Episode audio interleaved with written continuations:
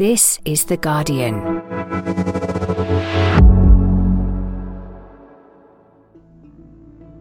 Today, how Russia's secret agents are being tracked down and found out.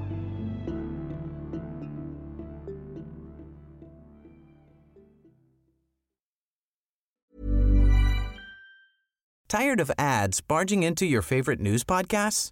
Good news. Ad-free listening is available on Amazon Music for all the music plus top podcasts included with your Prime membership.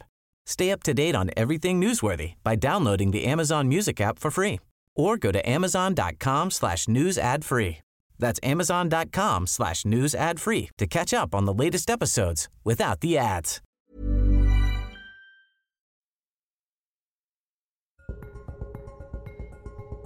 Five years ago, an Argentinian couple and their two young children moved into a quiet suburb of Slovenia's capital, Ljubljana. She was called Maria, he was called Ludwig. They had two young kids, about seven and ten, and they set up quite a pleasant life. Uh, Maria set up a online art gallery where she sold works of art, taking a commission. Uh, and Ludwig ran an IT company. The Guardian's Shaun Walker has spent time with people who knew the family. Maria and Ludwig had told their new friends and neighbours that a fear of street crime back home in Argentina had been the reason for their move to Europe, and that they were enjoying the change of pace that Slovenia offered. Everybody who met them thought they were very nice people. The neighbors said they could often hear the kids playing in Spanish in, in the garden, and nobody thought there was much strange about them. But last December, all that suddenly changed. Several police cars and groups of plainclothes police and special forces descended on the house where Maria and Ludwig lived. They also staked out the office that they'd rented where they ran their gallery and company from, and the pair of them were arrested in what was one of the biggest and most coordinated police operations in Slovenia's history. Shockwaves rippled through the local community. How could this average couple get caught up in such an extraordinary saga? It turns out that Slovenian authorities, operating on a tip off from another Western intelligence service, had reason to believe that Maria and Ludwig were not really called Maria and Ludwig, and they were not even really from Argentina. Um, they believed they were Russian spies who had spent years training to pretend to be Argentinians with no links to Russia at all it is claimed that Maria and Ludwig were illegals. That is, deep cover spies that Russia sends out on missions that can last years or even decades while disguising all of their links to Moscow. And as breathtaking as their story is, it's not unique. Many more Russian illegals have been found dotted across the world and suddenly exposed. So, what is going on? In a world where so much intelligence gathering has shifted online, why are the Russians still investing in old fashioned spy networks? And what exactly are spies like Maria and Ludwig up to? From The Guardian, I'm Nosheen Iqbal. Today in Focus, the story of a very ordinary family accused of being deep cover Russian spies.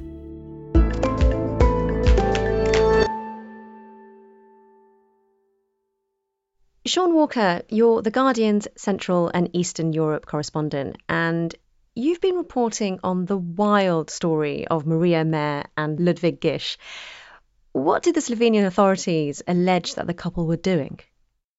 So, publicly, all the Slovenian authorities have said is that they believe that this couple was using false identity documents and working for a foreign intelligence service privately, while I was in Ljubljana, I got some of the juicy details of what the Slovenians believe these two were up to. They they say they've got absolutely no doubt that this couple were Russian illegals, that they were based in Slovenia, but they were traveling all over Europe, and that their mission essentially was to be a part of Russia's espionage effort that has no obvious links to Moscow, which of course enables them to do things that more obvious spies can't do.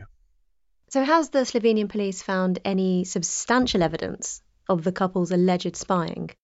During a search of their office, uh, the police found a huge quantity of money, uh, of cash, so much, in fact, that it took them several hours to count it. It doesn't seem that this was something that was simply destined to be spent on maintaining their cover identity, on you know paying the rent, living this life as this Argentinian couple.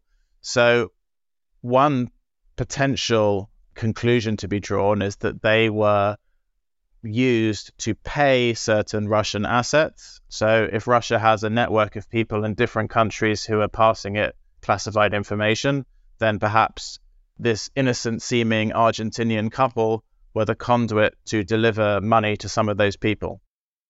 Shaun, can you explain what kind of information gathering would be valuable or necessary for a Russian spy to do their job right now? You know, clearly now Russia is in the middle uh, of a horrible war in Ukraine that it started, and it's essentially come up against a very united Western coalition there. Since Russia invaded Ukraine, the supply of weapons from Western allies has flooded in. Billions of dollars worth of drones, armoured vehicles, howitzers, anti aircraft missiles, ammunition, and body armour. All have to be. So, part of Russia's aims in Europe at the moment uh, are likely to be related to that, to finding out how decisions are being taken in Western capitals, to finding out the latest about the kind of weapons that are going to be delivered to Ukraine and of course also more active kind of spying where the goal is to sabotage or to influence those decisions. The Dutch intelligence service has stopped an alleged Russian spy from entering the country. The spy has been identified as a 36 year old Sergei Vladimirovich Cherkasov and an agent of Russia's military service or the GRU. Now, we heard recently about another alleged illegal who was arrested and deported from the Netherlands about a year ago. And he was a Russian who had a fake Brazilian identity and he'd got an internship at the International Criminal Court in The Hague. Now, obviously, that's pretty interesting and useful for Russia at a time when, a few months after he was sent back, the same court has indicted Vladimir Putin for war crimes. So having somebody on the inside who has access to the email servers, has access to confidential information, that's clearly something um, that could be interesting. What is the difference between legal and illegal intelligence officers? So this is something that's in, in this form, it's quite specific to, to Russia. It goes back to essentially the early Soviet Union when Soviet Union wasn't recognized by many countries around the world. So it didn't have embassies, it couldn't send spies pretending to be diplomats. But what they did have was all these European communists, many of whom spoke multiple languages and had very cosmopolitan lives, who could be put out, sent out in disguise and, and work for the Soviet Union, basically.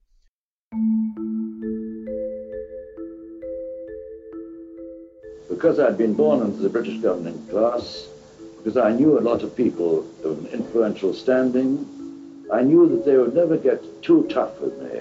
They'd never try to beat me up or knock me around. Because um, if they had been proved wrong afterwards, I could have made a tremendous scandal. And this worked so well that even when Russia did open embassies and was able to send out diplomats, it kept on with this program. And so you had a distinction between legal spies, which meant, you know, the guys uh, who would be sent out as political first secretary in the Soviet embassy, but were actually working for the KGB, and the illegals who would have no obvious links to Moscow at all.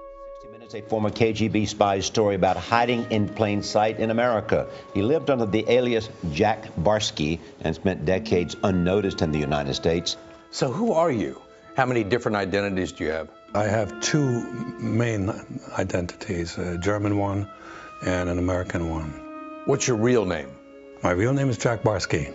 What name were you born with? Uh, Albrecht Dittrich. And this carried on throughout the Soviet period. And kind of remarkably, it was also resurrected again um, in modern Russia. The CIA has something called non official cover, NOCS, um, and that's the closest you kind of get to an illegal. But in the CIA's case, that will be somebody who poses as an American businessman. They might spend years working in this business cover identity, but really they'll be working for the CIA. But the Russians take this one step further. It's not just that they're not diplomats, it's they're pretending not even to be Russians.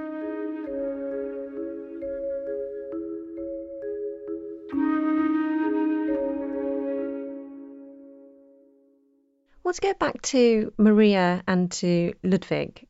Slovenia sounds like an unusual, or at the very least, an unremarkable place to plant spies. And most of us would assume a Russian intelligence operative would be more likely to be deployed in the US or perhaps even in the UK. So, can you explain why this couple would be living in this small Balkan country? Well, that's right. Slovenia is a small country. It's very peaceful. It, Ljubljana is a, a almost kind of sleepy capital city, and and it doesn't feel like the center of espionage in the way that perhaps New York or Vienna um, or Berlin uh, do. But that's almost the beauty of it, really, because Slovenia is an EU member, it's a NATO member, and crucially, I think it's uh, it's part of the Schengen free movement zone. So if you're based in Ljubljana, you can drive to Germany, you can drive to Austria, you can drive to France, you can basically go to most of Western and Central Europe without ever having to show your passport and without any record that you've been there. So, my guess would be that Slovenia was an attractive base for this couple because, you know, they have the benefits of living in a much weaker counterintelligence environment than if they'd moved to Germany or Austria, say, um, but they can still operate in those places. How much do you know about how the couple led their lives? What did that look like from the outside? I must have spoken while I was in Slovenia to more than a dozen people who knew them, uh, and a couple of words kept coming up. Uh, one was nice, and the other one was ordinary. I spoke to so many people who said, you know, there's no way they can be spies. They were so nice. They were so nondescript in a way. You know, she wasn't particularly attractive or flirty in the way that in people's heads Russian spies might be. He didn't seem to be particularly charismatic. Um, in the words of, of one of the artists who had worked with Maria, he said she was a grey mouse. And in a way, I think uh, all of these people were saying this as as absolute proof that, that, that there was no way they could be spies. Um, but it made me think about a conversation I had about four years ago in Moscow with another former illegal called Yelena Vavilova, who spent 20 years pretending to be a Canadian until she was caught in 2010. And she told me that, you know, the ideal illegal is somebody who's not too attractive, average looking, doesn't crave external approval because they've got to be doing this extraordinary work, but they can't talk about it to anybody, and is exactly this grey mouse that everyone was describing to me as, as, as proof why these people couldn't be spies. Wow. And can you tell me a bit more about how they went about conducting themselves, or in terms of what they did for work? So Maria ran a gallery. This was a virtual online gallery. And this gallery, sometimes she would take it on tour. So she would take works from a number of artists. Several times she went to the Zagreb Art Fair in Croatia. Um, we know that she organized at least two, I think probably more, exhibitions in a shopping mall in Edinburgh. Now, what we don't know, of course, is was this art gallery just purely a sideshow for her to have something to do to say, you know, this is this is my life, and and then the espionage work was totally separate, or was the gallery actually tailored around the espionage work? So, for example, she had a source that needed to be paid in Croatia or in Scotland, and so she carefully organized the art exhibits to to coincide with that. The Slovenian authorities aren't talking about that yet, but at the moment we can only speculate. Ludwig, the partner, he's a bit more mysterious. He ran um, an IT company that sold um, a software package, uh, rather ironically, that was meant to protect your inbox from malware and bugs and viruses. His side of the business did look more like a bit of a thin cover story. Um, I spoke to somebody in Slovenia who knew them both and who said that, you know, when Ludwig had started talking about his software, he'd downloaded it and given it a test run and thought, basically, this is absolute rubbish. It's, it's five years outdated at minimum. So it seems to me that perhaps, you know, what, what Ludwig was doing for the SVR for Russia was something totally different and that this was kind of a just a cover story. But again, at this stage, it's kind of speculation. And what about the status of Maria Mayer and Ludwig Gersh as it stands now? And what have they said since their arrest? Well, publicly, um, they've said nothing and, and they haven't been allowed to say anything. What I was told in Slovenia was that they've also told nothing privately. They've refused to talk. I was told that again privately by sources in Ljubljana that the Russians fairly quickly admitted that okay, these are our people, and were open to talking about some kind of an exchange for them. But again, I think we have to be aware that there's going to be some stuff about it that we don't know. And just to be clear, as it stands, they remain in police custody, but they have two young children. What's happened to them? Yeah, I mean that's one of the most extraordinary parts of this case. So yeah, they've got two children, um, aged around seven and ten, and what I was told was that they've been taken into care. I couldn't find out more than that. I also don't know if if Maria and Ludwig have been allowed to see their children. But you know, this is clearly um, perhaps the, the, the kind of mo- the most difficult part of this case to get your head around because it seems that they have two kids who, I mean, especially the 10 year old, would be old enough to just sort of understand a bit of what's going on around them in the world. And, and they've grown up thinking they're the child of Argentinian parents. And, you know, it's going to be quite confusing to work out now that actually they're Russian. Perhaps they're going to see their parents again and be sent back to Russia with them if there is a swap. Perhaps they're going to end up in a Slovenian institution for several years if if the parents go to jail. You know, really, really just a difficult thing to get your head around.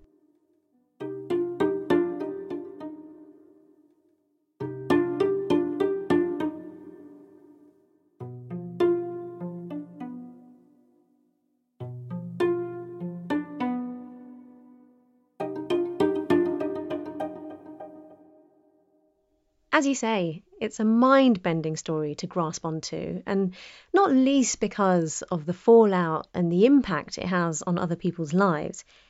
It also isn't the only recent discovery of illegal spies that you've covered. There is the case of Gerhard Daniel Campos Wittich, which you wrote about last week. Can you tell me more about him? We have Maria and Ludwig arrested at the beginning of December, although nothing is made public about it at that time. But a few weeks after they're arrested, two people go missing uh, on different sides of the world. One is Gerhard Daniel Campos Wittich, as you mentioned, who is, or at least says he's a Brazilian uh, of Austrian origin.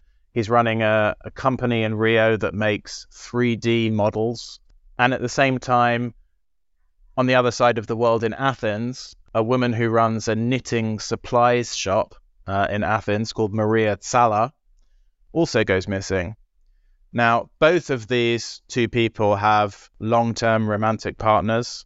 and lots of friends who they get on with very well, and then they just suddenly disappear. And what Greek intelligence claim is that these two are also SVR illegals.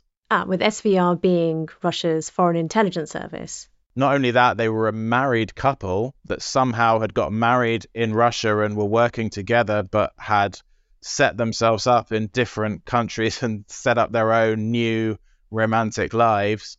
And that after the arrest of Maria and Ludwig, presumably the SVR were concerned that if they had been exposed, then these two were also at risk of exposure. So they quickly recalled them and they've left this sort of wake of emotional destruction um, behind them. Shaun, you're writing a book at the moment that looks more deeply into the world of illegal spies. Can you tell me about what you've learned about what it takes for someone to do this kind of work? I've talked to a few people who have been through the illegals training program during the Soviet period. And then you know, this was a really intensive program that was always done one on one. People would never even be taken to KGB headquarters. It would always be done in a series of private apartments. It took four or five years, usually. I mean, clearly part of it um, was about language, cultural understanding. So, for example, if you were going to pose as an Austrian, you would spend a year sitting in your uh, apartment in Moscow reading all the Austrian school books from first grade to final grade. Uh, so you would be able to claim that you'd been through the schooling system. You would then go on a series of kind of practice missions to the places you were supposed to have grown up in so that you could look at addresses, you could look at landmarks, you could have a feel of these places so that later you could be able to talk about them. And, you know, traditionally that was the idea that, of course, this is very difficult to mold this Russian person into a foreigner, so it takes a long time. But I, when I was talking to these people, I realized that there is also part of this that is about molding somebody's psychological character in a very specific way, which I think also takes a long time. Essentially, you need to train these operatives who will lie to absolutely everyone about everything, even, you know, lying to their own children but you also need to train them to be 100% loyal to you as the spy masters in Moscow who are going to send these people out with very minimal oversight because you know they can't meet with diplomats from the embassy. They're not supposed to have anything to do with Russia. So you've got to send them out on this very long leash and trust that they're going to stay loyal to you and that is a particularly weird and intense kind of twisted psychology that's required. And, and, and for me, when some of these people would, were talking about the kind of exercises and testing that they'd been through, it made me think of, of, of sort of, uh, you know, joining a cult or something in, in the way that it required this sort of uh, real devotion to the cause. And what about the other lives this work affects? Because You've interviewed the children of former spies who were unaware of their parents' work. What did they tell you about how they felt about their mums and dads and their life together as a family? Yeah, well, that was actually the the story that first got me really interested in illegals as a topic in 2016 when for a Guardian magazine story um, I met the two sons of a pair of illegals that were arrested in the US in 2010. If there are fans of the, the TV show The Americans, it was kind of the family that that show was based on. Years before Alex was born at Toronto's Women's College Hospital, his parents snuck into Canada as Russian sleeper agents. Alex and his older brother Timothy say they had no idea their parents were spies. The couple was eventually caught in Boston in 2010 following an FBI surveillance mission. These guys, they were 16 and 20 when the FBI uh, came knocking on, on the door of their house in uh, Cambridge, Massachusetts. And as far as they claimed, they had absolutely no idea that they were anything other than ordinary Canadians. They, they'd both been born in Canada. Um, then their parents had moved a little bit to France. They'd then moved to Boston because the father, Don Heathfield, whose real name was Andrei Bezrukov, had got into Harvard's Kennedy School and then went on to have quite a successful consulting business. So these kids had grown up you know, thinking they were in, in this ordinary family, and then suddenly their parents were arrested. They're put on a plane to Moscow. They've never been to Russia before. They don't speak a word of Russian. They're they're given new passports. So the, you know the younger son is called Alex Foley. He's, he's like your new name is Alexander Vavilov. As he said to me, like I couldn't even pronounce my new name properly. Obviously, there are secrets in, in many families, and, and and many children find things out about their parents that are very difficult to process. But you know, in the scheme of things, finding out that they're actually Russian spies is, is I think, pretty high up there in, in the sort of level of shocking discoveries you can make. As they said to me, there were some hard moments, but somehow they'd managed to piece things together. You know, they, they kind of came to the came to the conclusion that they'd had this loving childhood, and you know, even if parts of it were based on a lie, ultimately that parent-child bond and the care and the love um, had been genuine. Coming up, is there a link between Russian spies being exposed now and last month's arrest of an American journalist in Moscow?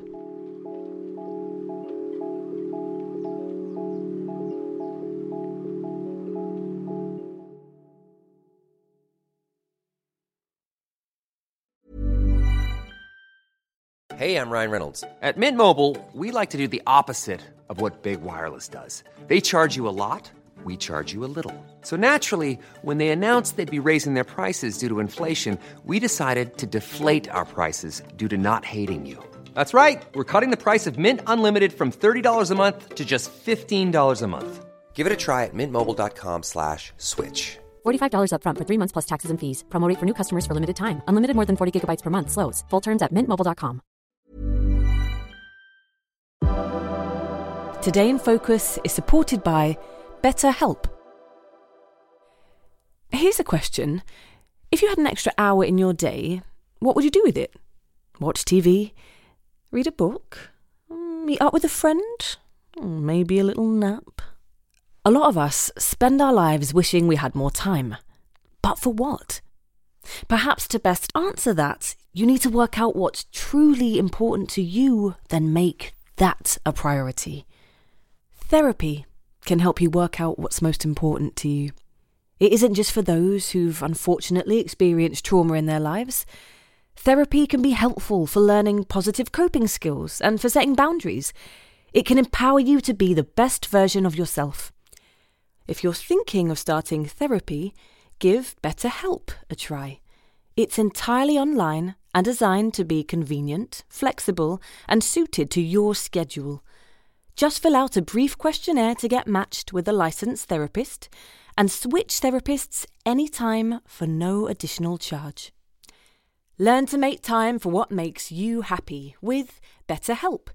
Visit betterhelp.com slash todayinfocus today to get 10% off your first month.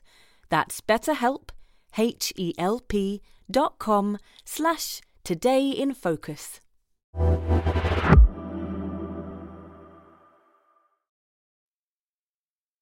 Shaun, by its very nature, spying is the most secretive of jobs. And yet, as we've heard in recent months, you've written about multiple deep cover Russian spies who have been publicly exposed. What is going on, and why are we hearing about these people more now? I think we can definitely have some hypotheses. One is that a defector from Russia is passing information over to the West on the identities of spies. Um, and perhaps since the invasion of Ukraine, there may have been more defectors, people who are uncomfortable with Vladimir Putin's war. Another option is that, again, linked to the linked to the war in Ukraine, the West has kicked out an enormous number of Russian diplomats from embassies across Europe, and a large number of those diplomats will have been spies disguised as diplomats so, with Russia not having those options anymore to use, it may have been asking people like Maria and Ludwig to do riskier things that brought them more out into the open and allowed Western intelligence to, to get onto them. Uh, a third option is that the West has really woken up again to, to everything that Russia's doing and has invested more resources in trying to shut down these intelligence operations. And so perhaps people have been found simply because more work is being put into looking for them.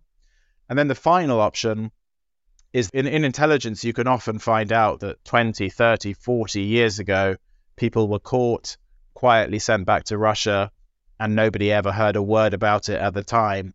And I think now there's a feeling in the West that it's quite important to humiliate Russia.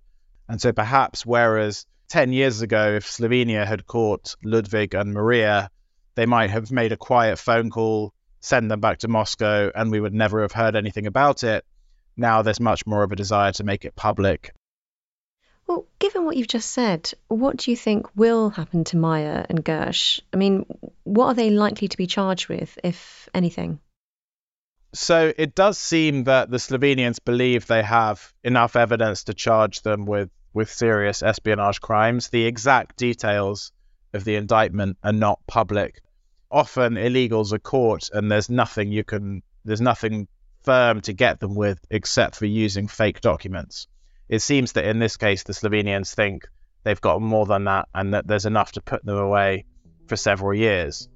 Now, whether it gets to that stage or not remains to be seen. I was told in Slovenia that uh, negotiations are going on very quietly and at a very high level uh, with Russia about perhaps an exchange for these people there's a bunch of people that Russia wants to get back that are in uh, Western jails, and perhaps we're going to hear sometime um, about an exchange for them that's agreed, or perhaps they're going to end up going to jail for a very long time.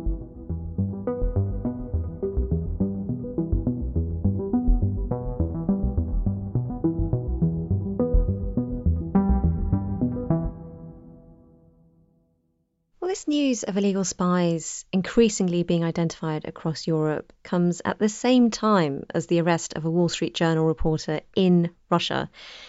Evan Gershkovich was accused of espionage, and he has become the first American journalist to be arrested in the country since the Cold War ended. Is there a link, do you think, between this and the arrest of spies in Europe? Well, for me, it's definitely very plausible that there's a link. I was in Slovenia talking to sources who were telling me that there are these very secret negotiations going on, but no agreement has been made yet.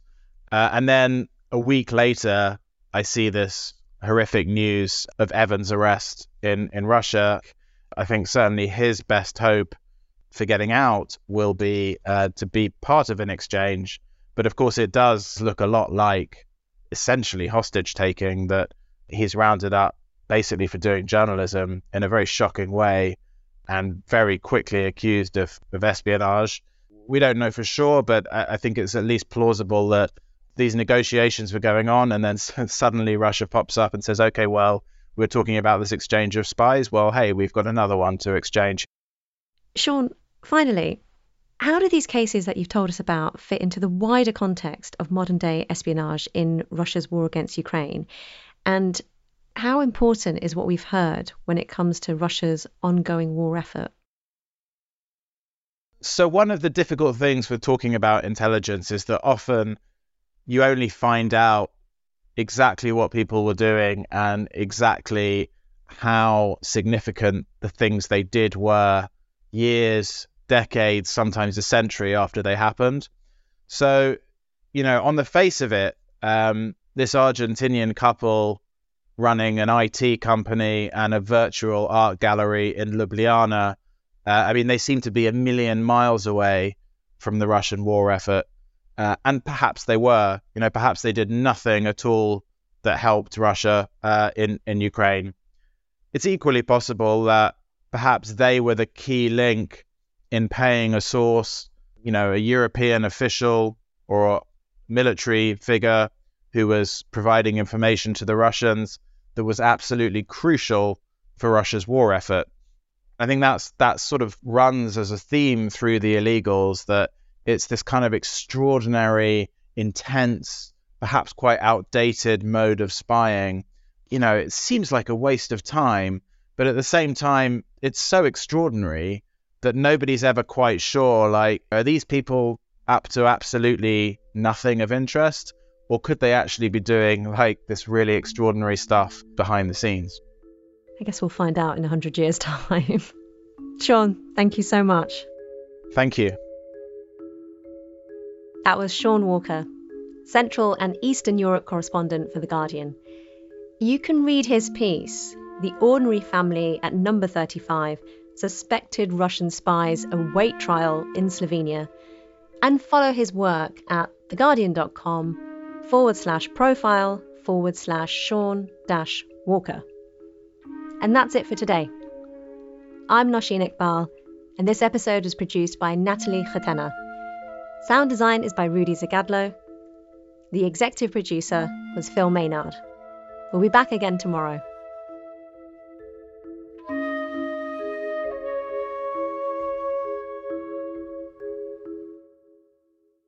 This is The Guardian.